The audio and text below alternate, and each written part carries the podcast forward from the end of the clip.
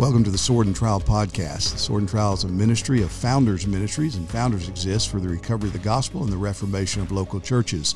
I'm Tom Ascol. And I'm Graham Gunden.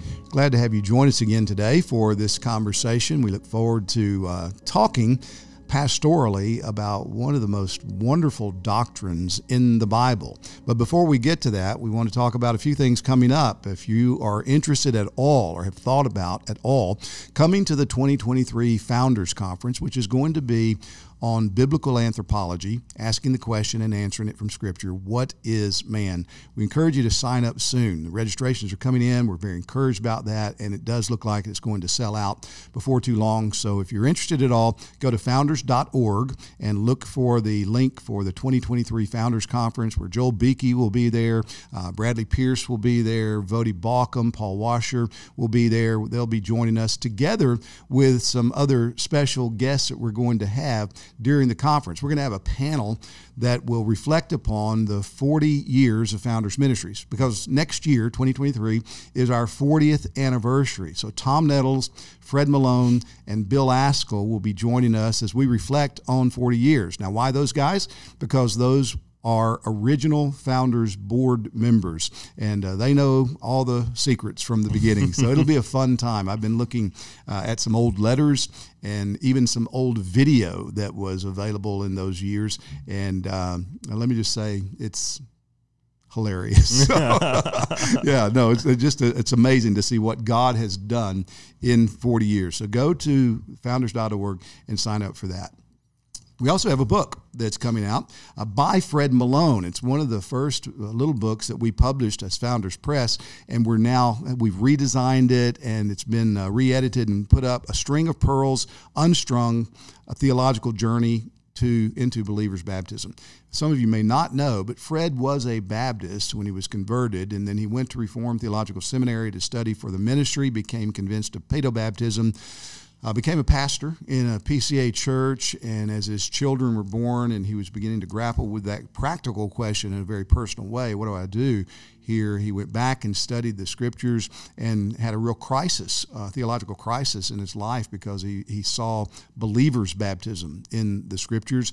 And he talked to his fellow elders, talked to uh, the presbytery. They asked him to write a paper, which he did to explain his convictions. And he handled it in a very honorable way. I mean, this, this is a, a study in how to change your theological positions if God brings you to change such theological position. So he's a model in how to do it.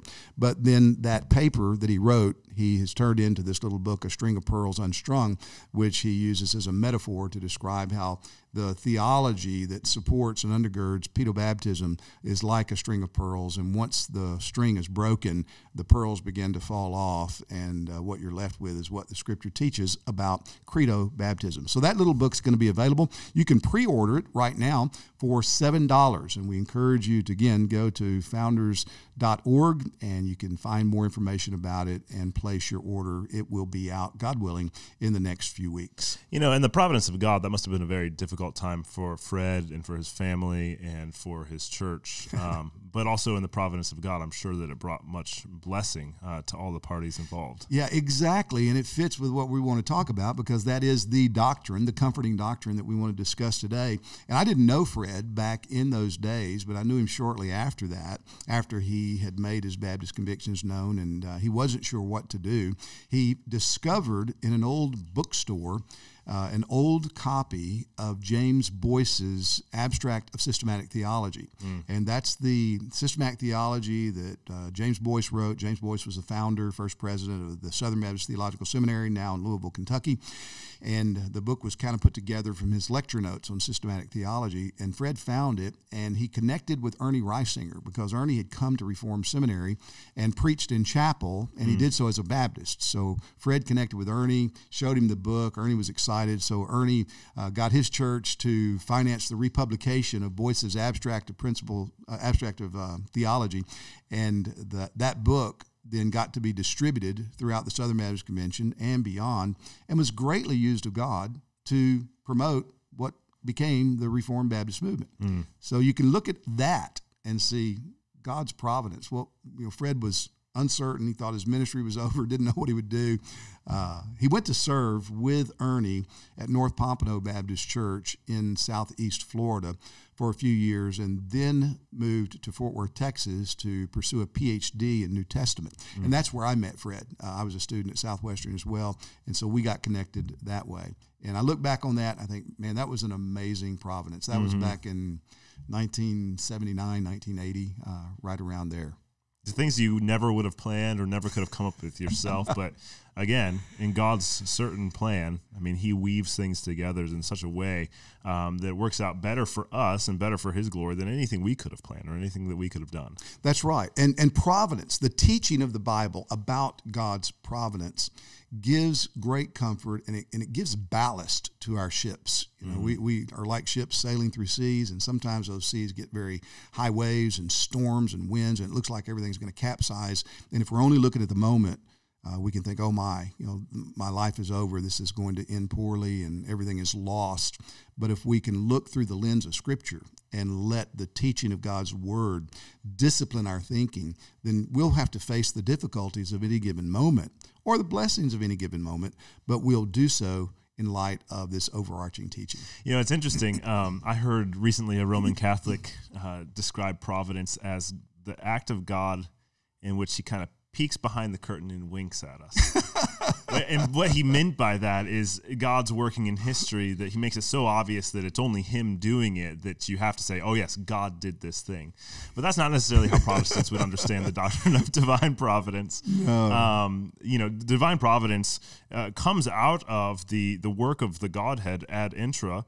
Um, internally, in which God decrees all that will come to pass. And out of that decree, then comes the creation of everything that is made and then the upholding and the uh, governance of that creation. And that's what we think of as providence yeah. God upholding the creation and God directing all things in creation toward the end for which He created them. Yeah, that's right. And, and providence exists and is true because of God and who God is, mm-hmm. what God is like, what God's mm-hmm. revealed Himself to be. So everything you said is exactly right. Of course, this is a doctrine that is not uh, fully appreciated in our days. It ought to be. It is more and more, in at least in my generation, my my years. But it has been severely attacked mm-hmm. as well. It's it's attacked by people who misunderstand predestination. Mm-hmm. It's attacked even by those who who want to maintain the language of predestination and providence and yet completely redefine it. I'm thinking of uh, Greg Boyd's book, The God of the possible, you mm-hmm. know, God of the possible, in w- which he says, you know, God is like a, a really smart meteorologist. Yeah. You know, so he can see the weather patterns and make predictions, but sometimes things happen that ca- catch even God off guard, and you just have to know he did the best he could. Yeah, and it's interesting. A denial of a robust view of the doctrine of providence is really just a step or two removed from open theism, process exactly theism, and we and you know we've seen people who have gone from denying a robust view of providence into eventually process theism. And yeah. it's a very, very dangerous place for it, one's soul. It is. If you want a case study in this, you can just track the maze. That was the title of one of his books of Clark Pinnock. Mm-hmm. You know, Clark Pinnock, in many respects, was the grandfather of the inerrancy movement in the Southern Baptist Convention. Mm-hmm. He was the professor of Paige Patterson mm-hmm. at New Orleans Seminary, and he was a, a Calvinist and an inerrantist, and then he gave up his Calvinism, gave up his inerrancy, gave up his understanding of providence, and became full blown open theist, maybe process theologian. Mm-hmm. I mean mm-hmm. that that trajectory of Clark Pinnock is a cautionary tale on this very issue. I uh, I one time heard a joke, and perhaps it's in bad taste, but somebody said after Clark Pinnock died and went to heaven, God said, "Oh, Clark, what a pleasant surprise." yeah, yeah, that's what he would hope. Yeah. Uh, well, let's uh, let's talk about providence because as pastors, this is something that informs everything that we do, especially our personal counseling with people mm. because you see people in life that we, we go through blessings and trials and then kind of in between times where you don't really feel too blessed or too tried mm-hmm. but blessings and trials and because of sin we tend not to respond well to either blessings or trials when mm-hmm. blessings come we can look at them and put too much emphasis on them and cling to them too tightly or try to trace the the beginnings and the reasons for those blessings in ways that will be unhealthy and wrong according to Scripture. And when trials come, we can do the same thing. You know, God is against me; He's punishing me, and uh, because of of uh, my sin, these things have come upon me, and that is not necessarily true as well. So, if we have a robust understanding of providence as Christians, then we can sail through life through the trials, through the pleasant seas, with a joy, with a contentment, knowing that man, we're going to we're going to enjoy every blessing. We're going to persevere through every trial, and we're going to do so not because of the blessings or the trials. We're going to do so because of what is going on in heaven. Yeah, what you know, God's revealed. The Puritans referred to them as frowning providences and smiling providences, but it's all the providence of God. I mean, sometimes we can look at the maybe the story of our own lives, and we can see the way in which maybe something difficult happened to us, but then out of that difficulty came blessing. We can say, "Oh, I see the providence of God in that." But we don't ever say that when we see hardship in which we never see any blessing. and just because we don't see any blessing come out of the hardship doesn't mean that it's not the providence of God, which also means then even though we don't see the blessing doesn't mean that the blessing's not there and that we won't experience it at some point. That's right. And, and we see this in the psalmist, Psalm 119. You know, it's good for me to be afflicted because therein I learned your law. Mm-hmm. So you might think, well, man, you know, I'm still afflicted and I'm dying with thy affliction. But yeah, but did you learn to trust God more? Or mm-hmm. in Second Corinthians 1, I think about this a lot with the Apostle Paul, where he describes, he, he refers to the trials and affliction that came to him while he was in Asia. He said, I don't want you to be uninformed about this. So they knew something about it. They didn't, they didn't know everything about it. He said, All these things came to me. He said, I was hard pressed. I was burdened beyond what I was able to bear. I despaired even of life. Mm-hmm. So he thought he was going to die. And there's a, I don't want to make too much of this, but the language that he uses there suggests that he might even have wanted to die. You know, that he was just the end of his rope. And then he says, But this happened to me to teach me not to trust myself, but in God who raises the dead. Mm. So, all right, the trials are there. The trials don't leave you, but in the midst of the trials, God strengthens your faith and you mm-hmm. trust Him knowing that He is the God who raises the dead. So when we think about the doctrine of providence, that God upholds the creation which He has made, and then He guides all of creation towards its intended purpose. Um, does that mean then that God just kind of uses us like sock puppets and directly directs all of our actions and all of our words and all of our thoughts? Yeah, que sera, sera. So let's just sit back, eat, drink, and be merry because tomorrow we die and God's going to do what He does. You know, not at all. Again, this is this is so fundamental. It, it goes back to something we talk about a lot here. Genesis one one. This is God's world. He created it. It is the way that He's designed it to be. And if we don't get that fundamental principle clear in our mind and maintain it, then we can go off the rails in so many directions because we can think, well, that's not fair, that's not loving, that's not just, and we're using all of our own ways of thinking about those ideas and concepts rather than what God says about each one of them. And so here's the reality. I think this is fundamental because we need to understand that the world that is the reality that God has created is a world in which He is absolutely sovereign. He has so orchestrated the world that there is not a random molecule in it, mm-hmm. that not even a bird falls to the ground apart from the will of our Father in heaven, that mm. even the hairs on our head are numbered. He meticulously ordains everything that happens. Mm-hmm. Now, you know, you say that and people say, well, you're take, making God responsible for sin, Right. right? Well, no, not at all. Because equal to that truth that God is absolutely sovereign is that we are absolutely responsible. Mm-hmm. And so there's no event, there's no action that I consciously take that I can blame on God mm-hmm. and say, you know, God, I sinned in this way, but because you're sovereign, it's your fault, not mine. Mm-hmm. Well, those those things don't make sense. They can't both be true. Well, guess what? Genesis 1 1. This is the only world we got. This is what God created the world to be, where human responsibility and divine sovereignty are not at odds. They're hand in hand. And the sooner we come to accept that and begin to get our minds in harmony with that revelation from Scripture, the better our life is going to go. Yeah, in, in in many ways, it is a mystery the way in which it actually operates and the way in which God actually um, directs all things. But I think the confession is helpful here. In chapter five, it speaks of divine providence. It says in uh, paragraph two, all things come to pass unchangeably and certainly in relation to the foreknowledge and decree of God. So you see how it's related to God's eternal decree.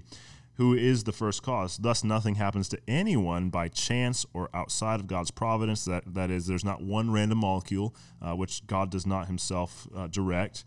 Yet, by the same providence, uh, God arranges all things to occur according to the nature of second causes, either necessarily, freely, or in response to other causes. And so, mm-hmm. this idea of second causes is very, is very important. And then in paragraph three, it goes on to say, in his ordinary pro- providence, God makes use of means, that is, those secondary causes, though he is free to work apart from them, beyond them, and contrary to them at his pleasure. So, ordinarily, God uses secondary causes. He himself is not uh, moving the lips of the people who are speaking. He's using second, secondary causes to do that, uh, much as you would. Um, in playing billiards, you would shoot the white ball to hit the eight ball into the pocket, right? The the the uh, white ball would be that secondary cause.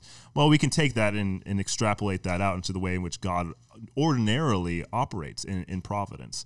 Uh, but he does sometimes work contrary to those secondary causes. Sometimes he does uh, perform miracles. Sometimes he makes the sun stand still. Yeah, sometimes supernaturally he works in his creation. And yeah. we as Christians with the eyes of faith need to see that and accept that. Right. Understanding the doctrine of providence also, I think, will help us think about miracles uh, mm-hmm. more realistically as well. Because sometimes God works so wonderfully in providence that we see things that we would never have let ourselves hope too much would come to pass, we think, oh, God worked a miracle. When maybe it's not a miracle. Maybe it's just Him using these secondary means, uh, like doctors to cure cancer mm-hmm. or uh, uh, blessings that come from friends that are unexpected. But nevertheless, it's still God. Mm-hmm. And so we shouldn't be any less thankful, any right. less amazed that God, who rules His world so meticulously, has ruled it in a way using secondary causes to accomplish good purposes for mm-hmm. His children. But yeah, that's a good statement from the confession. And of course, classic illustration from the Old Testament is Joseph. Mm-hmm. You know, I mean, you just think about Joseph. Read those last, what is it, uh, 12 chapters or so in Genesis, and you see the life of Joseph. He was his father's favorite, had the special coat, and uh, probably himself wasn't. Uh, uh, he didn't help himself in his attitude toward his brothers, you know, and talking about the dream that God gave mm-hmm. him. Seems like there may be some pride there. But regardless of where that's true, his brothers sell him into slavery. And he, as a young man, I mean, a teenager most likely, gets taken into Egypt and becomes a slave in Egypt. mm He's separated from his family. I mean, just think about what that must have been like for this guy. In all those months and those years, even when he gained favor with Potiphar and was put in charge of his whole household, still there must have been in Joseph that sense of, man, I've been mistreated. And it would been it was true. Mm-hmm. He had been mistreated and he was living in a way that he shouldn't have had to live had it not been for the sin of his brothers. Right. He would not have lived. So he, people's sin against Joseph put him in a place separated from family, familiar surroundings, in a position in a situation he would never have chosen to be in. Mm-hmm. And then Potiphar's wife comes after him, seduces him, and what does he do? Well, he's, he's faithful to God. Mm-hmm. Faithful to God. Where does that wind him up? in prison. Yeah. So he stays in prison for what two years and and um, answers the questions of dreams that came to uh, the baker and the cupbearer of the king. Cupbearer gets set free just as Joseph told him it would happen and he forgets Joseph. Mm-hmm. He doesn't he doesn't re- remember to keep his promise that he made to Joseph that he was going to uh, intercede for him in behalf of the king. So all of that stuff, you just look at any one snapshot of Joseph's life, and you can say, "What a miserable situation! Right? How tragic!" And it's all because of the wickedness of his brothers, mm-hmm. not anything that he did to bring it on himself. Mm-hmm. Yeah, and then you. Uh, he rises to the to the ranks of uh, prime minister in in Egypt uh, through the faithfulness of God and the providence of God is brought out of the prison because his ability to foretell the future and see dreams and and then uh, in the famine in the land of Canaan, his family it comes from Canaan into Egypt because Egypt is a very prosperous land, very fertile land, and Joseph is there overseeing the grain distribution. And what happens? He notices his brothers. His brothers notice him, and they fall on their faces, saying, "Basically, please don't kill us don't for kill what us. we did to you." And Joseph, being merciful and forgiving like his heavenly Father, um, he says, "You know, I will forgive you what you intended for evil." In Genesis 50, 20, what you intended for evil, God meant for good. Yeah. And, and there you see the doctrine of divine concurrence, in that those actions, that maybe a single action in which a, a man makes takes an action and he intends evil in that, but God's intention in that action is not evil but righteous. Yeah. So a single action but two different intentions, one of the creation, one of the creator. Yeah. Um, and this doesn't answer all the questions, certainly, uh, but it does help us to see the ways in which God does work in his providence through even the sinful acts of his creatures Mm-hmm. uh, to bring about what is best for his creation and best for his glory. Yeah, that's that's exactly right and well put. And uh, the doctrine of providence helps us to think about what is oftentimes a more problematic and bigger question of evil. Why is there evil in the world if there's a good God? Of course, that's uh, an uh, apologetic uh, debate that is held uh, many times. And, and you can look at any specific situation, and we can all come up with horrible situations in our own lifetimes or in the newspapers. We just lived through some things that happened in Memphis, and uh, you know, a shooter that uh, went on a spree and put it on live streaming. I mean, it's just it, it- this is wickedness. You say, well, where is God in the midst of that? But all of those questions about evil, they go right back to Genesis chapter three, because why did God create a world in which we can say it a number of ways? He knew Adam would sin, in mm-hmm. which he allowed Adam to sin, in which he decreed Adam to sin. Mm-hmm. All those are legitimate questions, and they all ask about the same thing.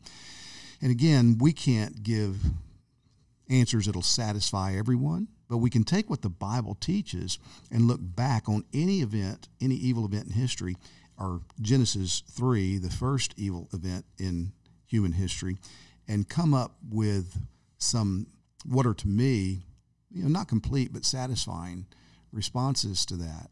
And, and, and again, the, providence is a mystery. John Flavel, in his book, The Mystery of Providence, says it's like the Hebrew language. It has to be read backwards. So you, you have to look back and say, oh, yeah, you can't look in the, the moment. So, okay, providentially, I know this is what God's doing. Or next week, so this is what God is, in his providence is going to do. But what's going on there in Genesis 3?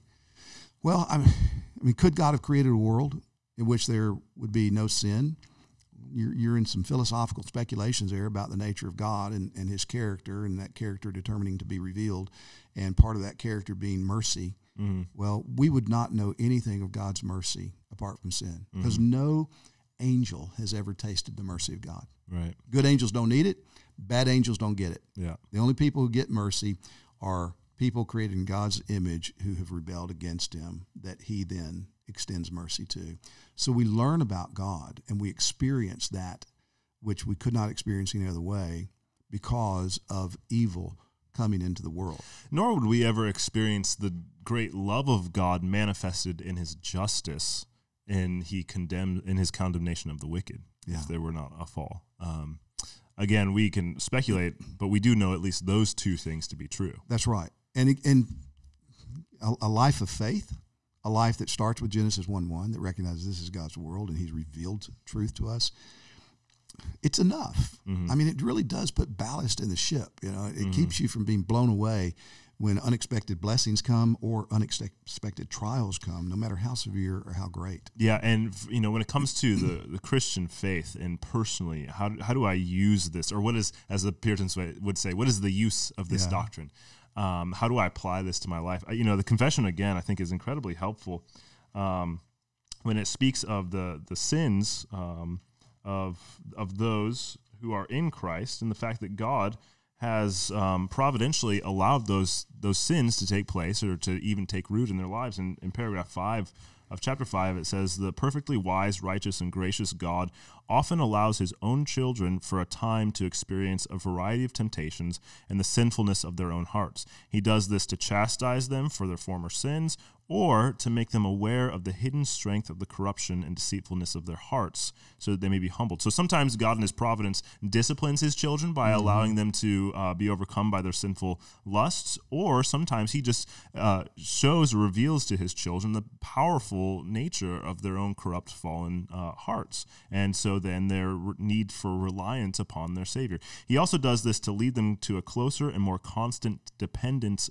upon Him to sustain them to make them more cautious about all future circumstances that may lead to sin, and for other just and holy purposes. So whatever happens to any of his elect happens by his appointment for his glory and for their good. Now, this is not to say, okay, well, in God's providence, I have succumbed to this temptation or I have sinned in this way. God's but fault. we can know that even as God's children, and though we'll, we, we will be disciplined for those sins, um, God is faithful to me and God is gracious to me and God is merciful to me, even in this sin, that I might learn to more fully depend upon him. Yeah, I, think of uh, people I know and situations I'm aware of where this is made so manifest. You know, where you you see someone who's standing in the rubble of uh, destruction from his own doing.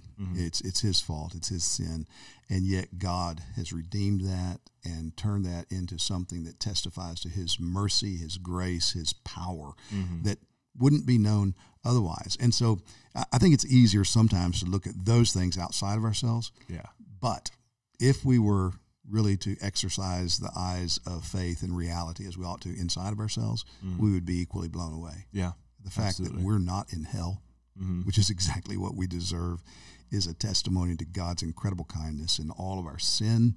That you know, you go back, man, and you, you just hate your sin if you think about it rightly, and it may be even seasons of life, you know, where you can say, "Man, I was just trapped in sin," or "I was spiritually lethargic and indifferent," and you wish you never had gone there.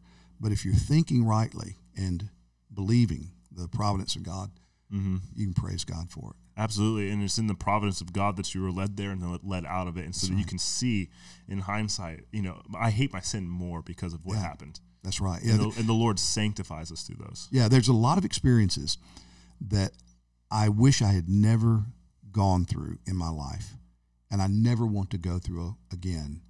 But I'm so glad I'm not alive without them Mm-hmm. because those experiences have taught me more Yeah, Amen. about God, about myself, about sin, about righteousness, about grace and love and mercy than anything else I could have chosen or designed for myself. And again, we see this woven all through Scripture. So we, we were talking a few minutes before we uh, uh, started recording just about some of the biblical examples. And one of them is Hezekiah.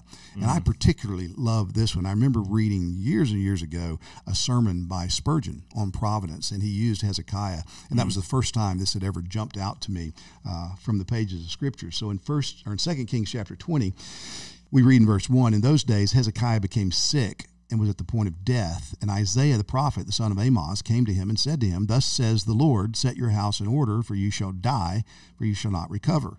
Oh, okay. There's a prophetic word from God. You're going to die. And what's Hezekiah do? Well, he turns to the wall and he prays and he asks the Lord for mercy. And then the Lord says to him, he, he tells Isaiah, Go back in and tell Hezekiah, still on his sick bed, I will add 15 years to your life. And so you look at that and say, Well, okay. Uh, first of all, he prophesied, "Thus says the Lord," and it didn't happen. So you know, boy, that's a theological problem. Or uh, Isaiah uh, tells him one thing, Hezekiah prays, and God changes his mind. So God said he was going to do something because he prayed, he didn't do it. So prayer changes God's mind. So you know that's a, a problem. Until you keep reading. And when you keep reading, what the confession is summarized for us to be the biblical teaching on providence just comes into to stark relief. Because in chapter 21 of 2 Kings, the first verse says, Manasseh, the son of Hezekiah, was 12 years old when he began to reign. So he began to reign when his father Hezekiah died. So his father Hezekiah died 15 years after he was told he was going to die, that 15 year grace period that God extended his life, which means had he died before the 15 year grace period, extended years, Manasseh wouldn't have been born. Right. Manasseh was born three years into that 15 year grace period. Yeah. So what's going on there? God's providence. Mm-hmm. God was overseeing that event. He was using secondary causes. So he sends the prophet to make the announcement, and he uses that announcement in the life of Hezekiah to put him to praying. He uses the prayer of Hezekiah to bring about the fulfillment of his promise to bring Messiah into the world by keeping that genealogy alive mm-hmm. through Manasseh, who would be born to his father Hezekiah during those 15 year grace period. Mm-hmm. It's, a, it's a wonderful testimony of exactly what we're talking about the providence of God. And you, yeah, you see that all throughout redemptive history in the scriptures in these insignificant little points that was seemingly insignificant. I mean, the story of Ruth, uh, you know, what what what does that matter in, in the course of redemptive history? Uh, Rahab the prostitute in the yeah. city of Jericho, all these things that happen and you see in the providence of God. It just ha- so happened. I mean, how did Rahab come across the spies in Jericho? Right, yeah. what, how, in the providence of God, she saw them in the market or something like that, and they met, and the, the Lord saved her through that, and mm-hmm. because of that, you know, the Messiah comes from her line. Yeah, it's it's incredible, and I think one important thing um, for Christians to do is to continually remember these things, to take stock of these things, to to see the providence of God in mm-hmm. history. And what Christians are doing is they're putting money in the bank for those times when they fall into the frowning providence of God. Yeah. Right? Those yeah. those times where it's difficult to see the faithfulness of God in my circumstance, how I'm going to come out of where I am now, whether it's due to your own sin or someone else's sin or just difficult times, maybe it's your health um, how is it that I'm going to trust God in this time? How is it that I'm going to come up out of this? How can I receive any blessing in what God has given me here? Well, how many times have you seen God in His providence and mm-hmm. fa- be faithful to His people in the past? Mm-hmm. You take that money out of the bank now that you've been storing it up, and you can use it, and you can trust God in those difficult times that He will bring blessing even in that. Yeah, yeah, that's right, and, and it comes from reading the Bible uh, holistically, you know, our, our, our, rigorous biblical theology, because God tells a story in the Bible, and it's a story about what He is doing in His creation.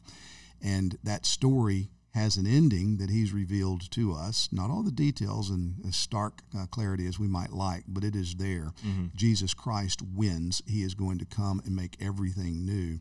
And all that is happening between creation and that new creation is working out according to God's sovereign will.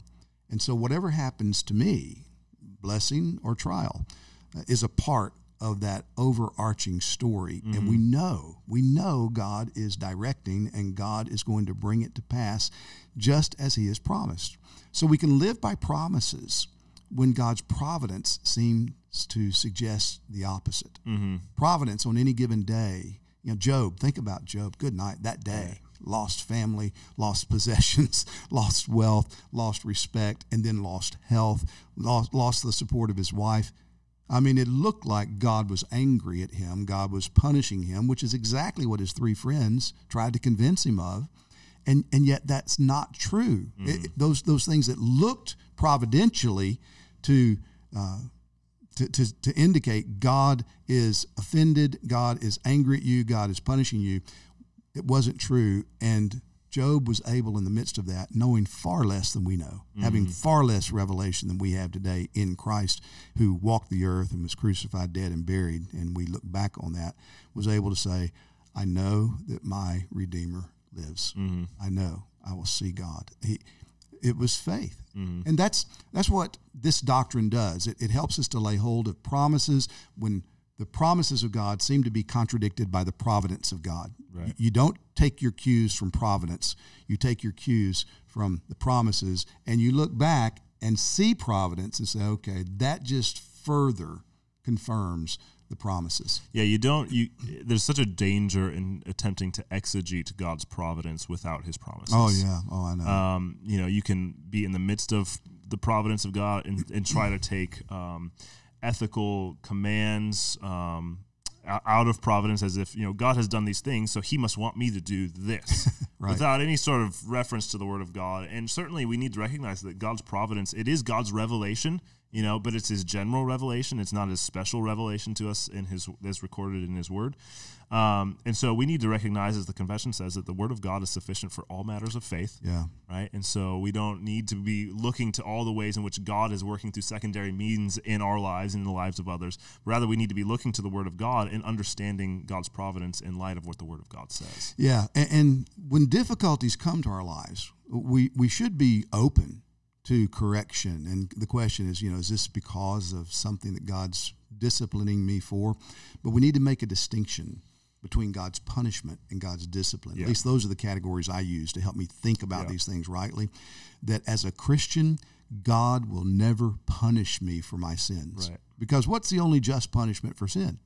It's hell. Okay. Mm-hmm. He punished my sins in Christ. Does that mean God won't discipline me? Of course not. Whom the Lord loves, he disciplines. And so there very well might be something in my life that the Lord is uh, calling to my attention and uh, calling me to repent of or to deal rigorously with that I've just been blinded to and kind of mm-hmm. nonchalantly lived with when I should have been taking more notes. So we ought to be open to that, but we ought to guard against any kind of sense that, oh no, you know, if if God really loved me, He wouldn't have let this happen. So I've lost God's love, or I've sinned away God's grace, mm-hmm. or it's because of my sin that these bad things are coming to me. M- maybe not. Mm-hmm. You know, be be open, keep it open handed. Right. I remember one time many years ago, uh, we had a, a fellow in our church who'd been a pastor, and uh, anyway, we, we we went through some real trials in the church. I mean, just real severe trials. And this guy came to see me, and he, he said, Tom, he said, uh, said there has to be some sin in your life, and he said, I want to talk to you real practically, real personally. So he just started grilling me, you know, man, are you doing this? And have you done this? And he said, what what sin do you know in your life? I said, brother, I said, I'm a cesspool of sin that mm-hmm. remains in my life, you know. and, but he he was convinced that there was something mm. specific that was scandalous. And that's why the church was facing trials. That's right. Yeah. yeah. I mean, and he was not satisfied. He, he walked away thinking that I was just deceiving him, mm. you know, and, and I'm thinking on the one hand, I mean, you, you take any slice of my life, any day, any moment, and you can see enough sin to open up a whole new chamber in hell. Mm. It's worthy of that. But on on the other hand, man, I can't point to you and say, "Oh yeah, it's this." You know, these are things happening because of this, and so it's dangerous if you if you don't understand God's providence. You can be like Job's friends that uh, were not helpful to him at all, and actually hinder and, and harm God's people right. in wrong thinking, and we've got to to guard against that. You know, another uh, illustration we were talking about is uh, with Paul, you know, on the ship in Acts twenty seven. Mm-hmm because uh, providence doesn't negate secondary causes. Mm-hmm. And again, if you're not understanding the providence of God, you can misunderstand what Luke writes in Acts 27. Paul's on the ship on the way to Rome, and storm comes up, and uh, people are concerned. The, the folks in charge are concerned that they're going to just break up on the ship. And Paul says, in verse 22 of Acts 27, I now urge you to take heart, for there will be no loss of life among you, but only of the ship. For this very night there stood before me an angel of God to whom I belong, to whom I worship. And he said, Do not be afraid, Paul. You must stand before Caesar, and behold, God has granted you all those who sail with you. All right, there's a promise of God. So let's just lay back and let the storm turn, toss us wherever it will. But that's not at all uh, what happens. And Paul says, I have faith in God. It will be exactly as I've been told. But then it was discovered that there were some sailors who were trying to get lifeboats and jump in them and leave the ship, to save mm-hmm. their own lives. And Paul, down in verse 31, said to the centurion in charge of him, Unless these men stay in the ship, you cannot be saved. Hmm. So, which is it? You know, I mean, is God going to keep his promise to Paul, or are the is the ship going to be lost and people be lost because these sailors are in the lifeboat? Right. Secondary causes, secondary action. So we're never free to not do what God's instructed us to do. We're never free to not live wisely, but we're always responsible to take our cues for our duty from what God has revealed and then trust Him as He has revealed to us that He providentially rules and overrules all the affairs of life. Amen.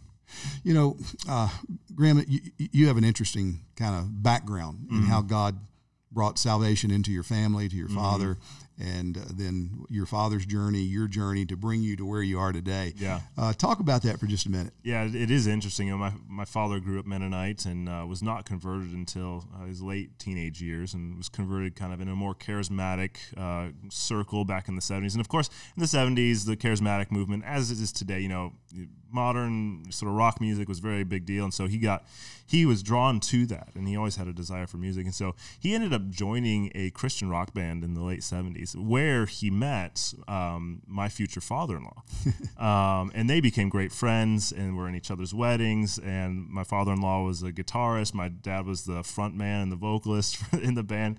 Well, they maintained that great friendship for years, and even when the, he had my father-in-law had children and my father had children, you know, we were friends um, and spent a lot of time together.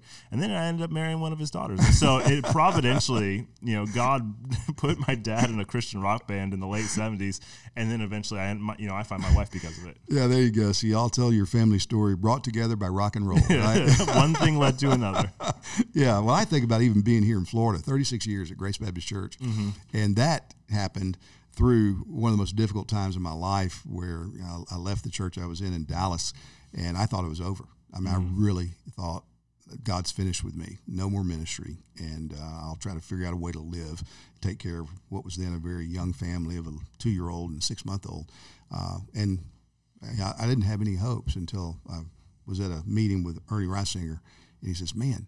So I've just started going to this church in Cape Coral, Florida. I say, I think it's got potential. You know, I think that it's a new church, and I think they, they love the word, and you know, you ought to come out here. And uh, they just got rid of their pastor that had started the church, and so anyway, one thing led to another, and providentially, and here I am, 36 years later. I never had any interest in living in Florida, and God, in His wisdom and kindness and mercy, brought me to what is now the greatest state in the nation of the United States. So. And that's that's uh, that's saying something coming from coming from the mouth of a Texan. I know, you know. I mean, I love Texas. Uh, I used to keep my passport to Texas up to date, but now I'm not so concerned about yeah. that because of Florida. No, God's providence has just been uh, amazing. And whenever you get it, you believe it. You take the doctrine and you accept the teaching of the scripture doctrinally, and you begin to apply it to your life. Mm-hmm. It just sets you free. Amen. Gives you joy. So study God's providence. Look at chapter 5 of the 1689 Confession. If you don't have a copy of this, you can get it online for free at founders.org. You can order your own copy or copies for a Bible study from founders.org. We'd be glad to supply those to you. So thanks for listening to us today. We especially want to thank our Founders Alliance members. They support us regularly, helping us to produce this kind of content. And if Founders can be of any service to you, if we can help you or your church in any way, please don't hesitate to contact us because it would bring us joy to be useful to you. So thank you for listening.